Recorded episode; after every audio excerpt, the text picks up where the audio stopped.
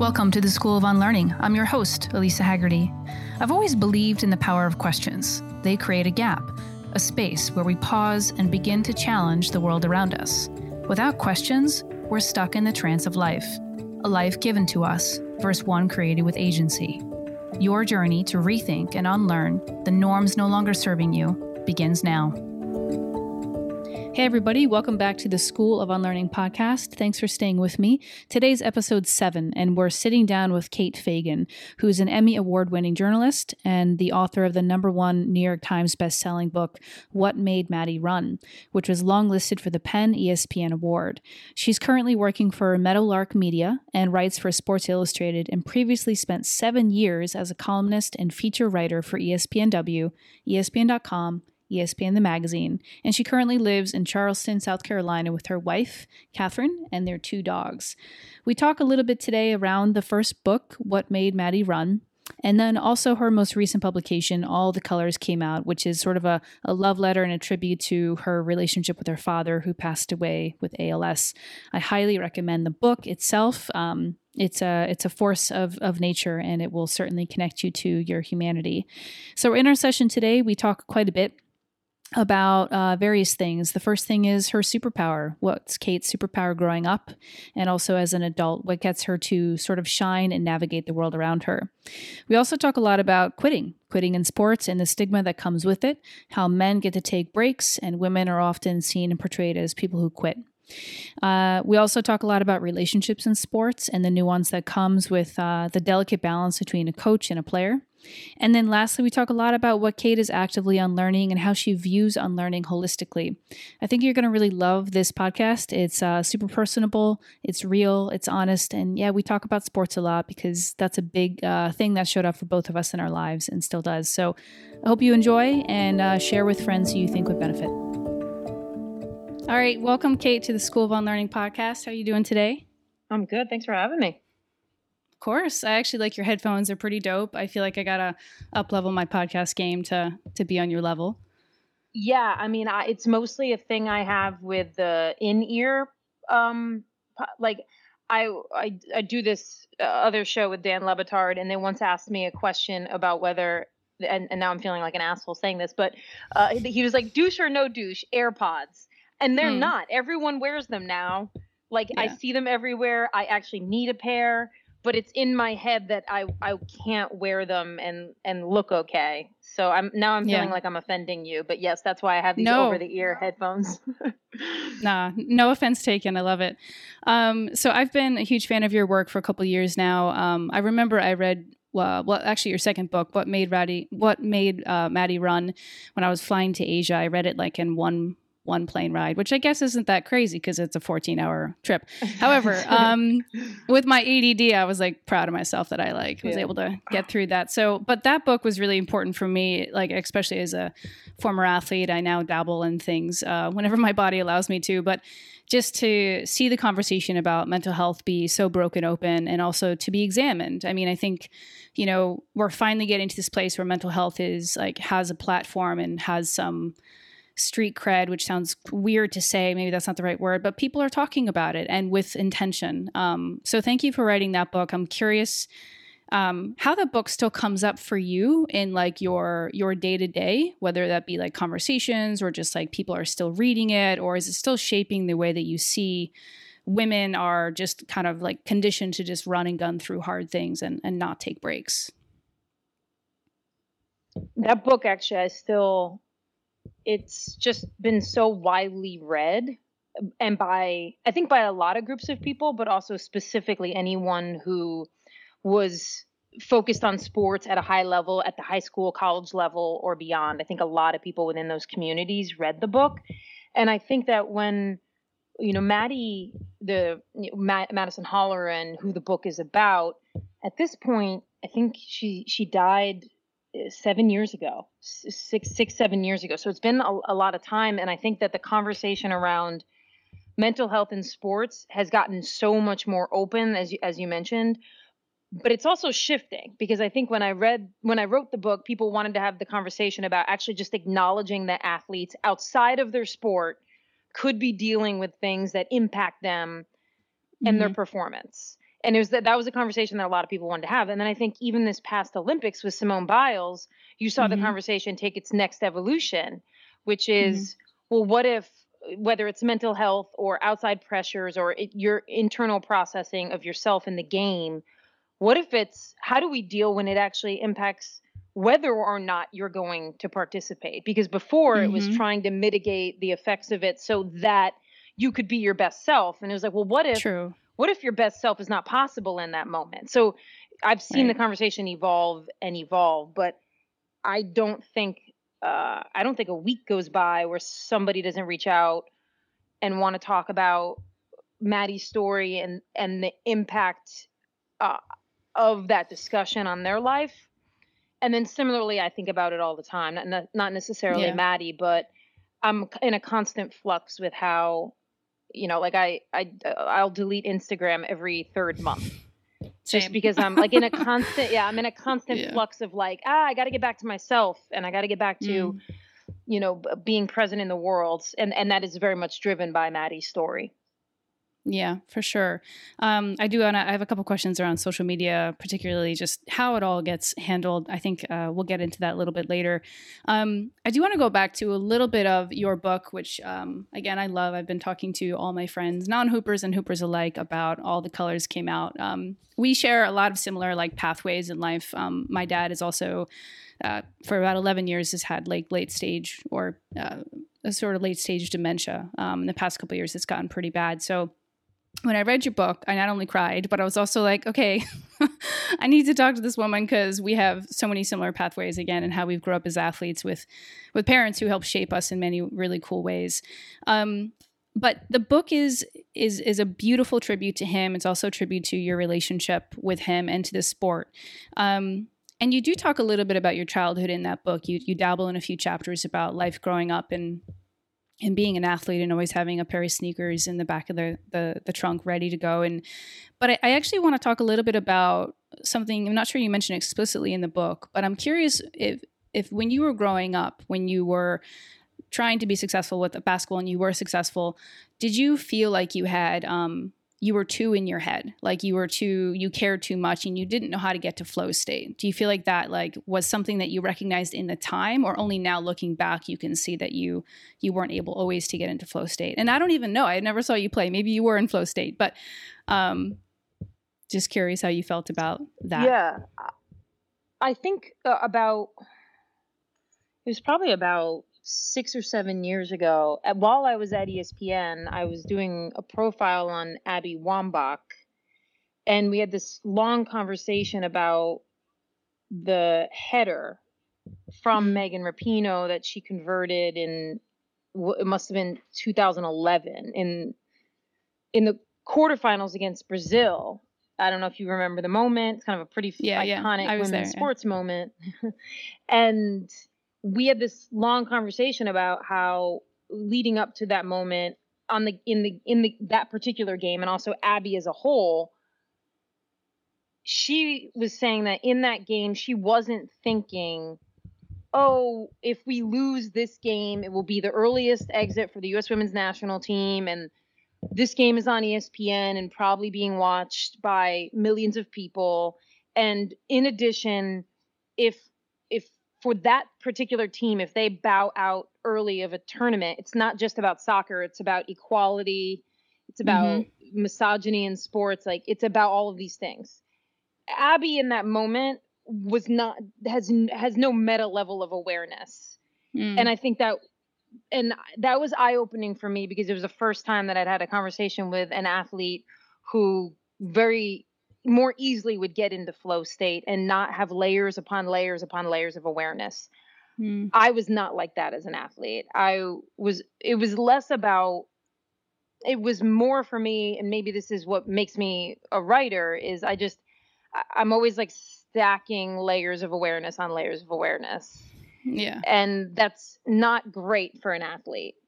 Mm-hmm. Like the the la- layers of awareness that I would have playing basketball from like and you know you know this too like which college coaches were at my AAU tournament right right and we're sitting there and what that might mean for me and then also like adding my stats up in my head as I'm playing mm-hmm. and then Mhm. on top of it, just like looking at the meta view of how that would impact me, I I, I could never turn that off.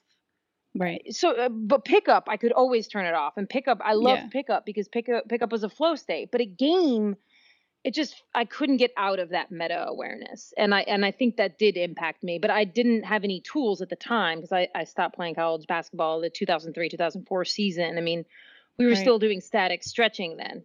Yeah. You know, there weren't I there wasn't remember a all lot those of things. Yep. yeah there wasn't i see i see everyone now like doing oh dynamic stretching that makes sense but like there just Mm-hmm. was no no one was talking to me about like my in-game state so i had no tools to make that better Yeah, mindset's a huge thing. Um, I remember doing some crazy workouts that had absolutely nothing to do with basketball. They weren't even remotely trans- transferable, and they were like, "Run a 5K." I'm like, "Why?" like, um, we, we but ran a 5k as our timed event every year in college Yeah, like that you know yeah. some people come back they got to run a mile Yeah. we did a 5k yeah, absolutely Why? insane. Yes. Yeah, I don't know. Sometimes I wish I could go back and, and try to play again. I know that's maybe a moot point, but I, I kind of fantasize like, how could I? Because I, I play still in Brooklyn here. We play with a bunch of women. We have good runs and it's competitive and you know it's just really fun. And I feel like I'm like a better player now at 37 than I ever was in college, even though I'm not nearly as like quick and you know agile and Mhm. stuff. But um, so if you could go back in time to your high school or college self and give you one of the tools you have now, what would that be? It would be it would definitely be more of a mental tool than anything although Mm-hmm. I well to your point that you just made about playing now. I, I just got back from Mohegan Sun and I was at the Aces Sun game Mm-hmm. and I try to be kind to myself when I think about how much better this generation of players is than our generation. And I imagine our generation of players there was women who played in the 70s and and my dad felt that way too when he would watch the NBA games Right. he was he he always he just was like oh i, I couldn't compete with them because strength training wasn't a thing really in the 70s Yeah. so i try to be kind about like the evolutions that we didn't you just don't know what you don't know Mm-hmm. and but for me definitely the one thing I, I that i think could have helped me the most was if our team had had someone on staff who was a and i was open to it because that would have been a huge hurdle too about the mental aspect of the game and how to lose perspective sometimes because i felt like i always had too much perspective um about Mhm, everything. so i think that would have helped me a lot because i think it, it definitely was a detriment that i was i just was so inside my head nonstop Yeah. I think a lot about that too. Actually, relating to social media a little bit and, and business, I, I want to get into, you know, obviously you leaving ESPN and, and what that brought out for you, like in terms of external validation. But like, you know, as an athlete growing up, I, of course, I love the game. I love all the games that I played, but it was very much about external validation, like approval and seeking control or maybe a security of a scholarship, whatever it, may be. And um, I didn't really know that at the time, but as I as I'm now playing or playing random sports, it's like it's playing truly for the love movement and friendship and community, and that really unlocks a different level of flow state. Whereas before, it was just like external validation and like, yeah, I like the game, I love the game, but it was so external, and I just you know, I, I don't know what skill I would give myself because I don't know that I would have been able to actually get through to me at 14, 15. I was still such a, you know, Exactly. I cared, I Yeah. cared too much. And so sometimes you just can't know. Um, I'm curious, as you were growing up or looking back on your childhood now, whether it be athletics or non athletics, um, do you feel like you had a superpower growing up? Ooh. I definitely didn't think I had a superpower growing up while I was growing up. Uh, I always, I was, um, I was like a super chubby little kid um, until seventh grade, and I d- have never lost that mindset.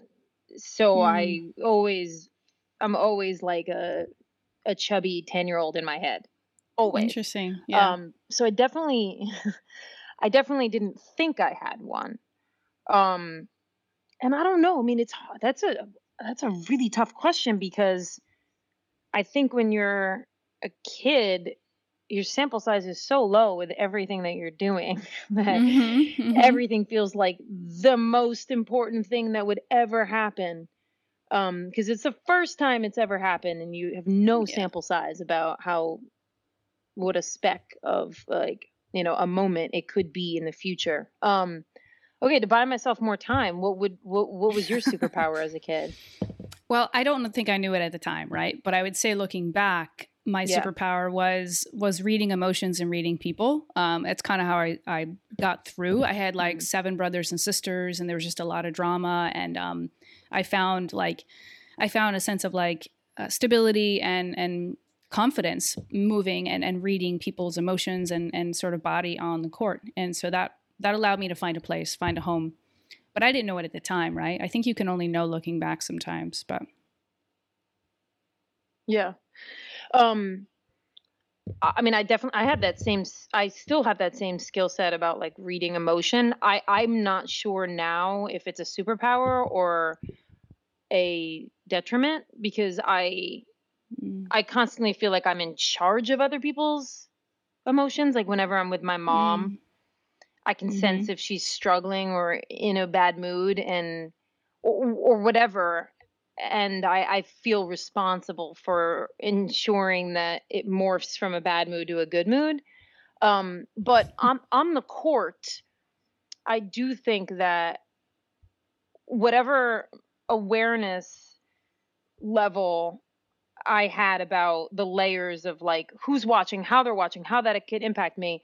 It also translated to uh, uh, court vision and not just like I could make the right pass. That wasn't always the case, yeah. but I could very much if I learned to play once, I could run it as the center. I could very like mm. it was very easy for me to like pull back from like first person vision on the court yeah. to like seeing the court from above and knowing mm-hmm. why people were making the movements or why the play was structured the way it was.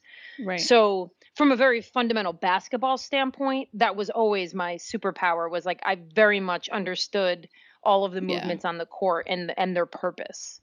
Yeah, dope. You were shooting guard, right? Or point guard or both? back when shooting guard was a thing, I was a shooting guard. Yeah.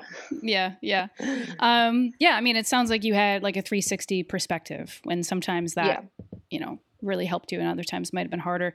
As you think about, and maybe the superpower is the, maybe not the right term. I think what I'm trying to get at is just like, the thing that allowed you to navigate life, the thing that allows you to to be in your state of flow and like your state of um, uh, alignment. And so I think about now as an adult, and obviously the work you do as a writer and a storyteller, um, and and much more than that too, an advocate. Um, do you feel like you have a superpower these days that you're aware of, oh, and yeah. you try, you're protective of, and you try to really stay in that lane or use it? Um, this might be really broad, but I'll I'll try to zoom in on it. Is like, I think that I'm a very good noticer of not just what's uh, the the thing that I'm best at is noticing what's most interesting. Mm. And this was and and at, when I was earlier in my career I didn't give myself enough credit that the thing that I was noticing as interesting was actually interesting. Because when you're younger you're like, well, am I smart mm. enough to actually like draw out that one thread and present it to people as if it's interesting? You know because it's you have to trust yourself that if you're noticing something interesting that it's actually interesting and that people will relate to it. Right. Um so i i do think that that's my superpower in writing and in communication like i it's always my goal when i like go out to dinner with friends or new people i I feel like I've failed if I come home and we only talked about people. Mm-hmm. You know, like it, we we basically just like gossiped about other yeah. people as opposed to ideas. Right. right. Um and I think that that same that same power in a conversation where I try to cut through to what's interesting, I think I'm able to do that in writing and some of that is just trust that mm what I've what I've noticed, I'm not the only one because that's all that writing is is when someone reads something the best case scenario is that they're like, "Oh my god, I felt that too," or "I thought mm. that too," yeah. or someone has just made an observation about some small societal thing and like I've thought that but no one ever brought it to the surface like that and I think right. that's that's something that I've tried to trust more and more as I've gotten older that I like I have that capability. Yeah, I would say you do too. And it, I have another point I want to kind of add on to that. But when I think about sports these days and I, I watch a fair amount of it, it's actually my way of like because I work in the field of like of, of mental health and you know conscious coaching and working with people on like a one on one basis. So there's a lot. It's a lot of. It's not super light, right? There's a lot of inward dialogue, and mm-hmm. so I like watch sports because I'm like need to tune out, but it's also you know it's never tuning out fully. There's always human stories there, but I get sometimes so bored by what's on Sports Center and ESPN because I'm like it's it's just so binary. It's like who's the best player who had the most points. And I'm, mm-hmm. I feel for the younger generation, and I know this is not news to you, it's just more conversation. Like the younger generation, like no wonder why they're all crazy and think that they have to be like, you know, either Kyrie or LeBron in order to be valid because that's all that's ever talked about. And I just, I don't know, just hit me this past year. I'm like, this is actually boring. And like there's so many stories that are just fucking amazing about humans out there in sports yeah. you highlight them thank you. But i just want to know like how do you feel about that as you are someone who like notices what's really interesting and what's really relevant to the human experience like how do you feel about the state of sports media these days? Yeah i mean it was one of the reasons that i left espn was because just the it's a much low hanging it's it's a lower hanging fruit to engage people's i mean we talk about all the time like to have a debate or to in, inspire outrage is like a much it's going to get better ratings than mm. almost all of the time than if you're trying to have a nuanced conversation and i think to your point about younger players i think about them all the time I, I think about them frequently in that the ability to consume the absolute best player at any moment. So if you're a young kid growing up right now, there's a lot of benefit and I and I've and I've talked to some young kids about this like you can go on Instagram and when I was growing up as a girls player in upstate New York, I was reliant on whoever was around me and thank goodness for me I had a professional basketball player as a dad, but I was reliant on whatever smart people who thought up drills or ball handling drills to teach me in upstate mm-hmm. New York. Versus now, kids can go on Instagram and like the best player development players who work with Durant and Kyrie are on Instagram showing them the drills that the best players in the world are doing. Mm-hmm. And that is an asset where it's like you you no longer could just be like, well, I you know, I was in Podunk, Minnesota and like I didn't have good coaching of yeah. course good one-on-one coaching is still important but you can still see the drills that other people are doing. But my my larger point was that when i was growing up and this isn't like a, it was uphill both ways it's different. I there was yeah. a player who played for the opposing high school team. She was a senior when i was an eighth grader. She went and played at duke. And i she'd come and teach summer camps when i was a little kid. And that was my like she was in my little village and she was mm-hmm. like the person who was doing the thing that I wanted to do. And it was attainable because she was really good and she was a D1 player. But like she would teach me drills and it was like, okay, I want to be her. I wasn't trying to be Diana Taurasi or LeBron fair. James because yeah, I was like there was a more immediate like model for me. Yeah. Whereas I don't I feel like that's gotten obliterated to some extent whereas yeah. like now eh, you could you can be and see anything and it's like well shit how am i ever going to be Paige Bueckers or i mean right yeah. there's just not that first step of like achievement yeah, um, Paige is a baller. Also, it, it sounds like also it just lacks. Um, I think these days it's like it just sort, sort of lacks like an intimacy and, and like a familiar sense of like again achievability, which I think and I think about that too. Like the game these days too with basketball is um is more playful. It feels like it feels like there's just a lot more like I don't know. People are more free. And back in when I was growing up, it was mm-hmm. just like you do, you do your layups this way and your left hand layup this way, and you don't dare do them funky and you know like all the things.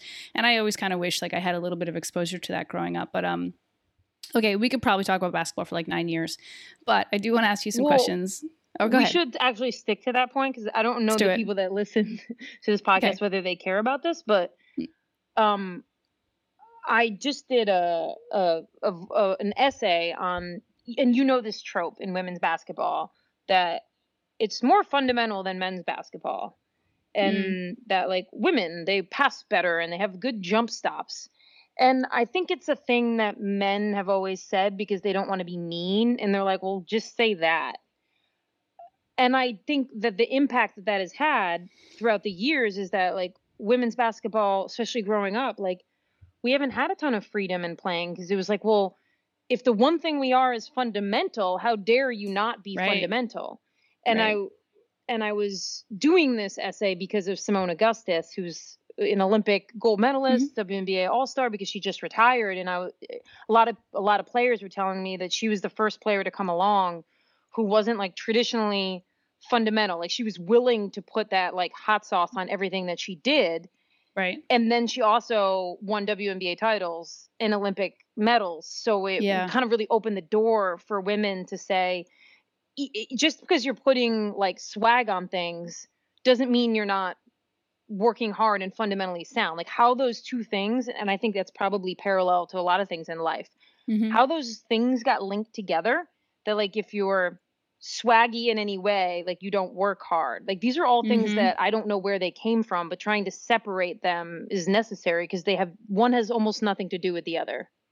Yeah, I think that does it has a lot of parallels to business too, and um, the way that women sort of present themselves yep. and write and speak, and um, it, that, there's a lot of parallels there. Uh, one question about when you were in college, uh, I think in I think it was your freshman year. Correct me. I think you you wanted to take a break from basketball or quit. Was it freshman or sophomore year? I don't remember freshman. Um, it was my sophomore year, but I was a redshirt freshman, so yeah, yeah. So you were kind of like at this place of like wanting to step away from the game. You ended up coming back, which you talk about being a valuable thing that you did. You're happy that you did. I'm just curious, what did you kind of most need in that time? What were you missing, or what did you need from the game or people that that you seemingly weren't getting? Mm.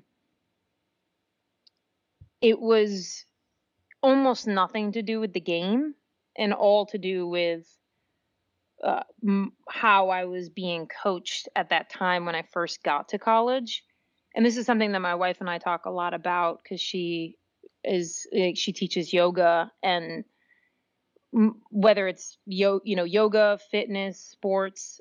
I think a lot of us fall in love with it because of someone else, because mm. we're showing up for someone else or you know whether it's like a teammate that let you love spending time with or a coach who like teaches you the game in a way that makes you want to show up mm-hmm. i think that that fuels so much of our love of of sports and when i got to colorado my coach for reasons unknown i think maybe just because i was new i was from new york and i can be sarcastic she just thought that i was the person I was the person that she should like pinpoint every mistake I made mm. and hang every team lesson onto.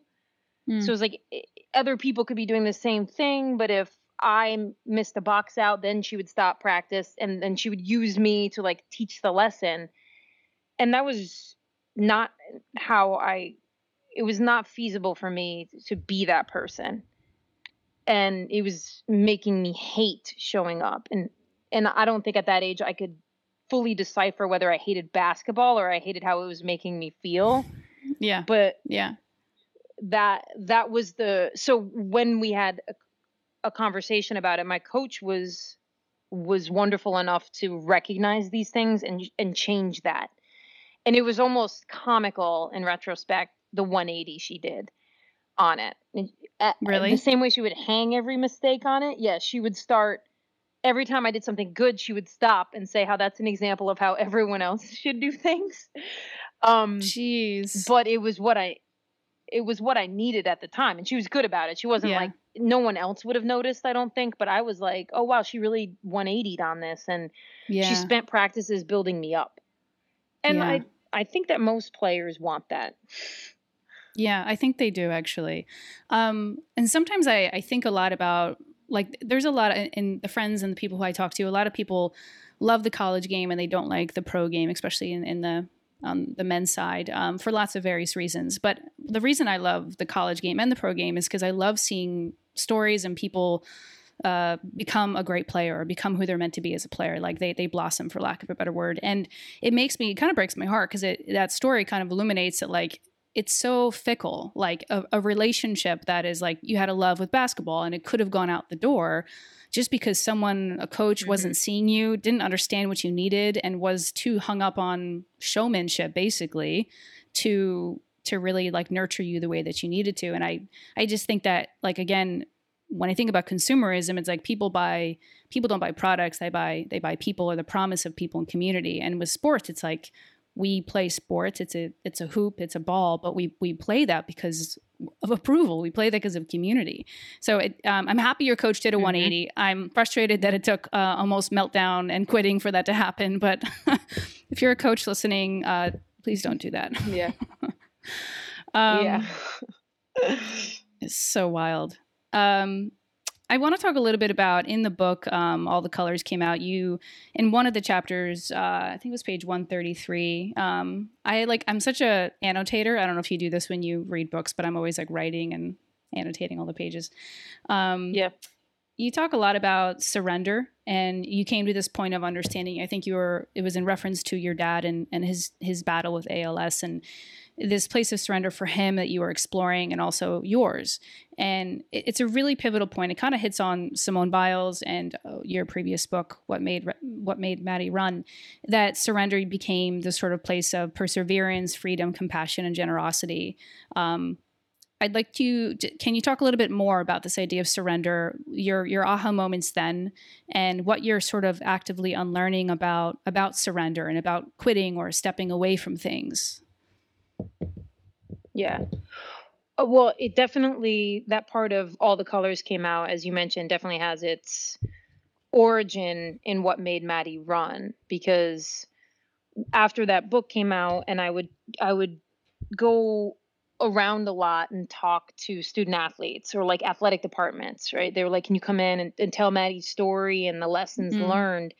And I would talk to student athletes afterward, like one on one, or they'd come up and we would spend a good amount of time talking about this word quit and quitting and how in sports quitting is so loaded whether you're going to quit a drill or quit a team or quit the sport throughout their childhoods and I saw it mirrored in mine there was just no room for quitting to be anything but a disappointment to yourself and everyone. Mm-hmm. And that, as I tried to write and all the colors came out, the impact of quitting would be that you are a worse person afterward.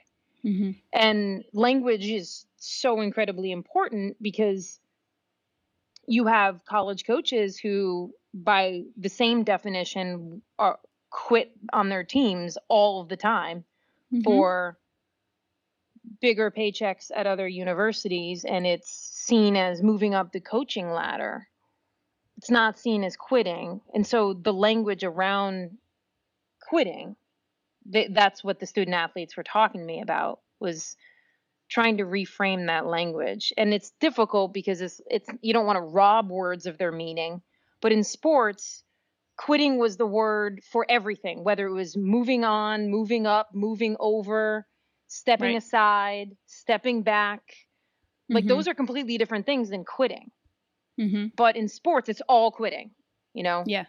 Yeah. And there's no room for there's no room for it to be anything else. And so that I definitely still even though I'd written the book about Maddy going into going into uh, my dad's ALS, I definitely still or leaving ESPN. I definitely still thought I'm quitting, quote unquote, ESPN. And if right. I quit ESPN, that's my decision, but I have to I have to accept that like I'll be a quitter then. And on the backside of leaving ESPN, I'll be, you know, a I will be a less strong p- version of myself. These is, these are things that I still thought. Mm-hmm. And I and I also when my dad was first diagnosed before we kind of got into the beast of the disease, I also thought that he had to, he could never quit, right? He had to fight.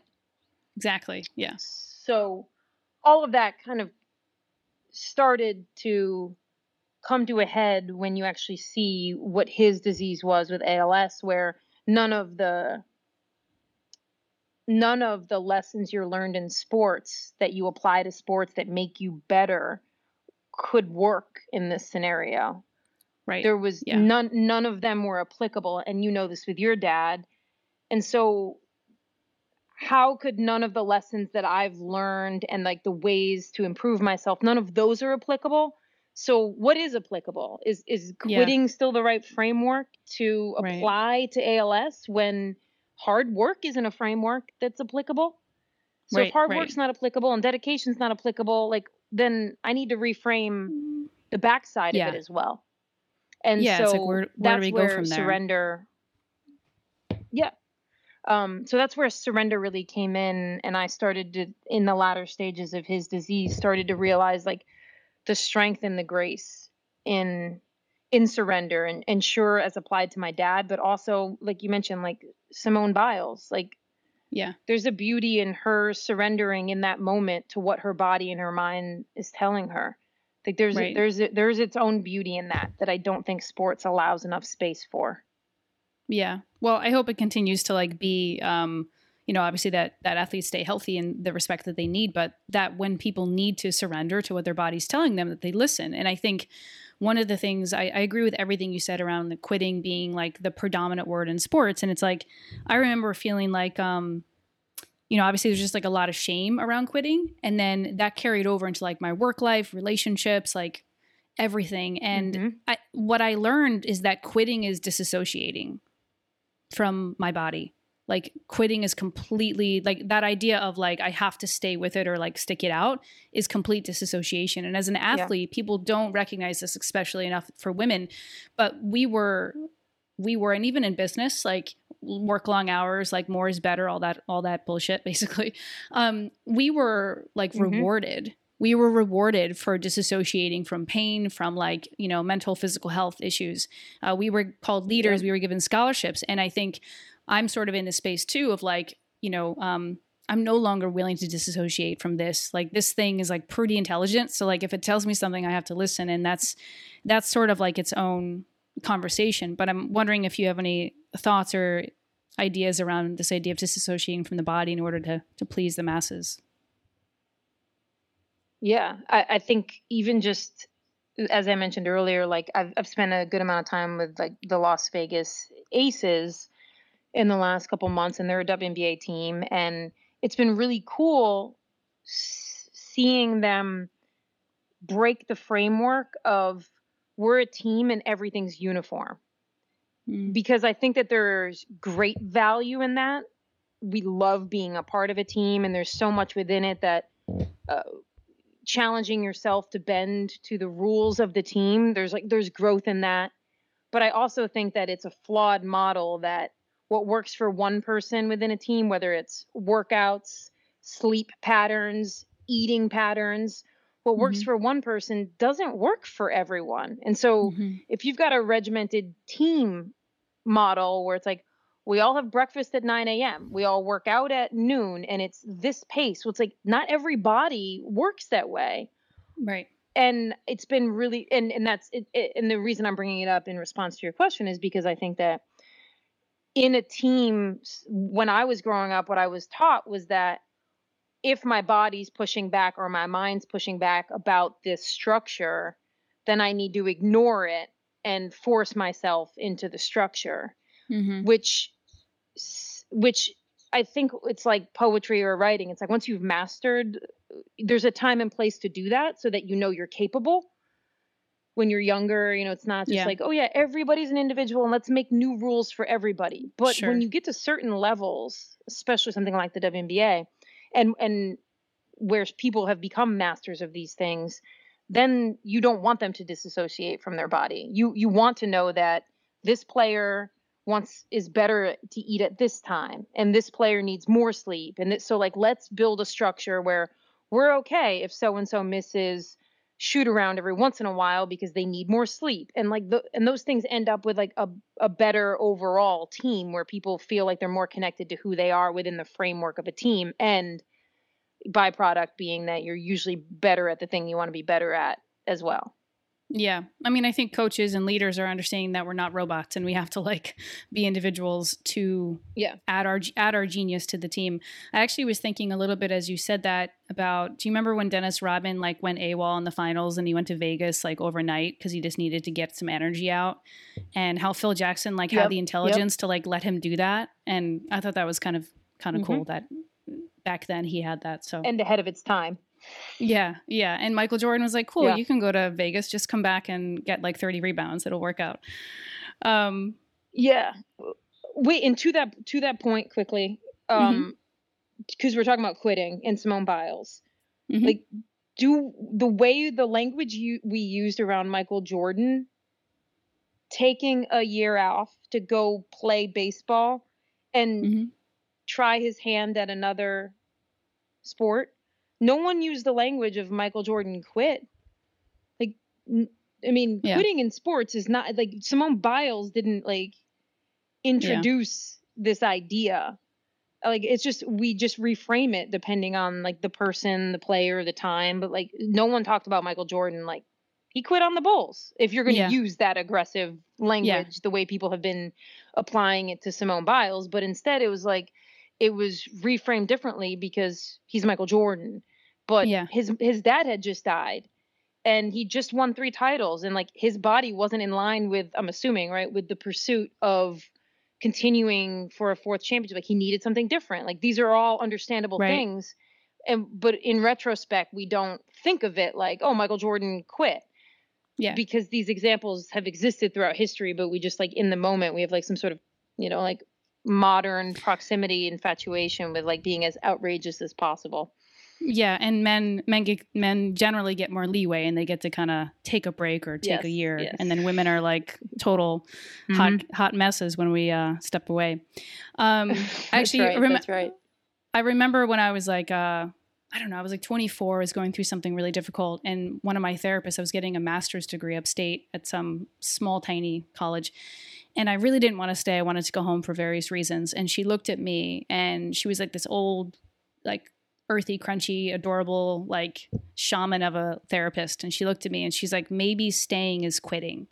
And I was like, skirt like i had no like didn't even my life cross my mind and it was it was grace she was asking me to have grace with myself and to listen to what i need versus this get a free masters and coach and blah blah blah and that has mm-hmm. stayed with me. And and sometimes I, I still stay in jobs and relationships too long because i'm just still conditioned to just stay and stay and grin and bear it and fix and fix. And and then and then lately i'm just like bye i got i gotta go. Um yeah. so brings me to your question uh, to, to you. I want to know what your relationship is to surrendering and your relationship is to kind of listening to your body and making decisions that serve you. I'm much better about listening to my body when it comes to my older self and my older pursuit of quote unquote staying in shape mm-hmm. and working out. Like I'm it's much easier for me to now in the last few years I'm trying to uh, apply that practice of like saying no actually doing the workout is quitting in some ways because I've uh, mm-hmm. like mm-hmm. your eh, you know your teacher had said like in some ways it's giving up on your mind and your body in in pursuit of some societal um you know societal standard.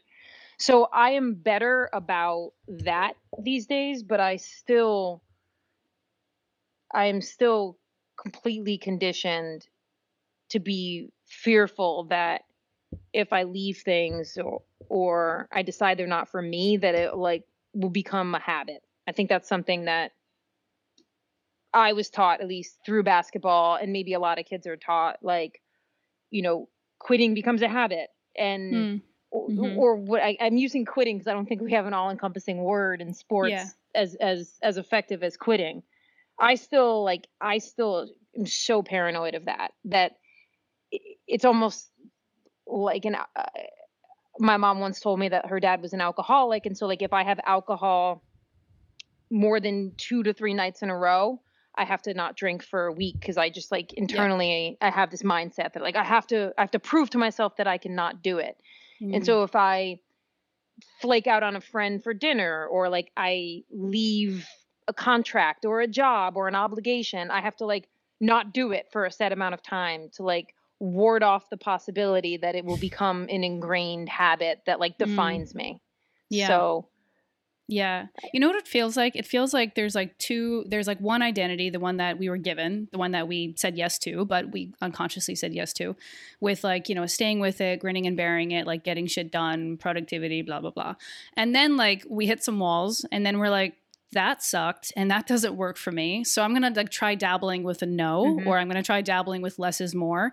And I feel like it's like these two identities that are constantly some sometimes at war with each other. Other times they're like talking nicely to each other. Like, no, it's cool. Like you're not gonna develop an issue if you have. For me, it's chocolate. I'm like, cool. I'll just eat like 4 Mhm. bars of chocolate in a week, and then and then I'm like, what's wrong with you? There's a lot of judgment. I'm like, oh, I can't become that person. So I don't know. I, that makes sense to you, but that's how my brain was thinking about that. It's like It there's these two worlds, you know? hmm I, but I think not but, but it kind of goes back to I offhand mentioned earlier that like I was a fat little kid. I don't even know. I was a chubby kid, um, and I can't. It feels almost impossible to uncondition myself from that. I think that maybe maybe I'm hypothesizing on the fly here that because we learn this conditioning from like age whatever we can remember, age 5 to 21 that that is so deep and so embedded and because so much of you like I still respond better to music from when i was Mhm. 12 to 20 than any other period i think Mm-hmm. You of course can make headway to reshape some of these things but it sometimes feels like that's the mo- the monster within is like the you have to work out every day you have to like you know like you can't ever quit like it feels Yeah. like that is the bigger thing inside of me and the actual life lessons and like treat yourself well and all of that feels like i'm tr- i'm trying to believe in it and holding down like the inner conditioning Yeah, yeah, that makes sense. I mean, I think that's that's literally like adulting and becoming like year by year you kind of lean into that or you don't. Um Mhm. i have so many questions left for you. I know we have some some only a few minutes left. Um i'm just curious about you mentioned earlier in the call like just navigating the world of social media. Sometimes you take months off. Um just curious about your relationship to social media uh, in terms of like external validation productivity but yet also it's a vehicle for your stories and the work that you do so well. So yeah. just curious about your relationship to it. I I don't think, and I and I haven't interrogated this, but I don't think that I get a lot of validation, like self validation from social media. Like I'm not I'm not on it to grow my followers. I don't have a lot of attachment to how many likes something gets. I find it more problematic for me in that back to the drinking thing. I guess I have it in my head. I have some level of addictive behavior and so I find myself even now Instagram's deleted off my phone. I had to in fact I had to text you on Instagram through my wife's phone, log in through her phone to like hit you up, but that's neither Yeah, yeah. nor, nor there for your listeners. But Yeah. um I find it more to be like a reflex thing that I do where it's like, oh, I'm going to check my email and then I'm down Instagram. So it's like Yeah. this addictive behavior, less validating. It's not Sure. validating. I don't Sure. I don't think I get a lot of like ego from it. Right. Um and so that's why I delete it. And I would delete it permanently. I would cancel all my accounts if I didn't have that voice in my head telling me, well, then how would anyone know if you put out another book? mm-hmm. Mm-hmm. How would anyone know if you wrote an article? Yeah. I don't even think that's true. I think people It's find not, yeah. books They would- through they would other find you. ways. Yeah. Yeah, but I still think that's true, and people still tell you it's true. Yeah. For sure. Have you heard So, of the work of uh, Cal. Newport? Yes, I read Deep Work. Yeah, he's cool. I his like book, him. Deep Work. Yeah, he's awesome. Yeah. All right. Last two questions. What are you actively unlearning? We've kind of talked a little bit about it, but what are you actively unlearning Mm. in this chapter of your life? You'll have to edit out my silence here for a minute as I think about that. Um, what am I unlearning? Hmm. Um, I would say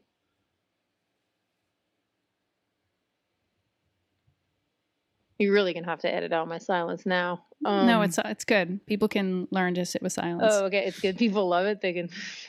right there we go. Wow, that's actually okay. So that's actually part of what I'm trying to unlearn. Um,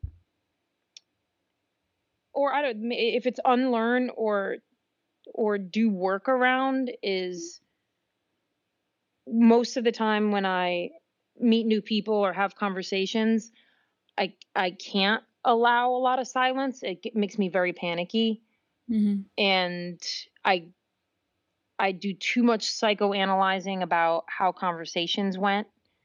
Um, and it ends up having the effect that like if I go out to dinner with someone new, one I'm really curious about them, and I also have a background of being a journalist, so like asking questions isn't unusual for me but I'm trying to do less of that because I think it can feel very aggressive to someone if at dinner you're like peppering them with questions like it's an interrogation. mm-hmm. And then when we have people over to our house or if we have a party, I have so much anxiety that I'm not even paying attention. I'm not even present at the party. I'm just like, uh, I'm just really stressed about whether people are having a good time. So I'm trying to be better about that in my life about allowing allowing silence and allowing other people to have some level of control and social interactions. Um, even though I will say, in defense of myself, that people aren't as good at asking questions of other people as they probably could be. That's true. Um, That's I find that I find that shocking in some levels. Like Yeah. sometimes I think to myself when I'm out to dinner, if I wasn't asking questions, would we just sit here in silence? you Um, would repeat the but- same like four conversations and likely it would be about gossip or something. Yes. Yeah. Probably. right or coronavirus probably yeah Yeah, yeah I'd, I'd opt. I would opt out of that conversation real quick. Um, well, Yeah. that's why this is Yeah. questions is your profession. So keep leading the way, please. Um, however subtle you wish to do. Um, my last question to you um, is: How would you define unlearning, if you were to define it? wow these are not softball questions I mean, look, you said people are bad at asking questions, so I'm trying to let you know that some people can. they are yeah Yeah. Some people are good at it like you. Um i don't know is it because it's not so much unlearning i guess for me my experience with it isn't so much unlearning as because unlearning implies that to some so i'm i'm thinking of the the conversation we were just having about like my dad ALS that like hard work and dedication weren't hmm weren't tools that could be applied to ALS. Therefore, Sure. I wasn't trying to unlearn that. I just was re like I was reframing it. Yeah, you were was like, pivoting. yes, uh, you know, yeah. So I guess that's more so how I, I would. That's how I would def- de- describe unlearning is like if you think of it as like completely eradicating yourself of that belief system, that's a tall task as well. Um. More mm, pivoting it, even if you can pivot it a, a degree or two, that's a good start. And I think that's how I. I don't think I do that, but I think that would be helpful if I didn't think of it as like a zero to a hundred or n- needing like a hundred percent success rate, as in just like small movements. Totally. Yeah, yeah. Well, Yeah. small is big, and I think that it speaks to like the the power of nuance, right? Like, y- you don't get rid of some conditioning; you just learn to like work with it better and think about it better. Um, Yeah. Okay, cool. I know uh, you have a busy schedule, so thank you for coming on uh, my podcast and talking shop with me about basketball, all the things. Um, You got and it. thank you. Hey, friends. Thanks for listening to the School of Unlearning podcast. You can follow us on Spotify and iTunes. Be sure to check out the show notes, complete with links and insight you won't want to miss. If you enjoyed this episode, take one minute to rate, review, and share this podcast because our learning and unlearning never ends, and we don't have to do it alone.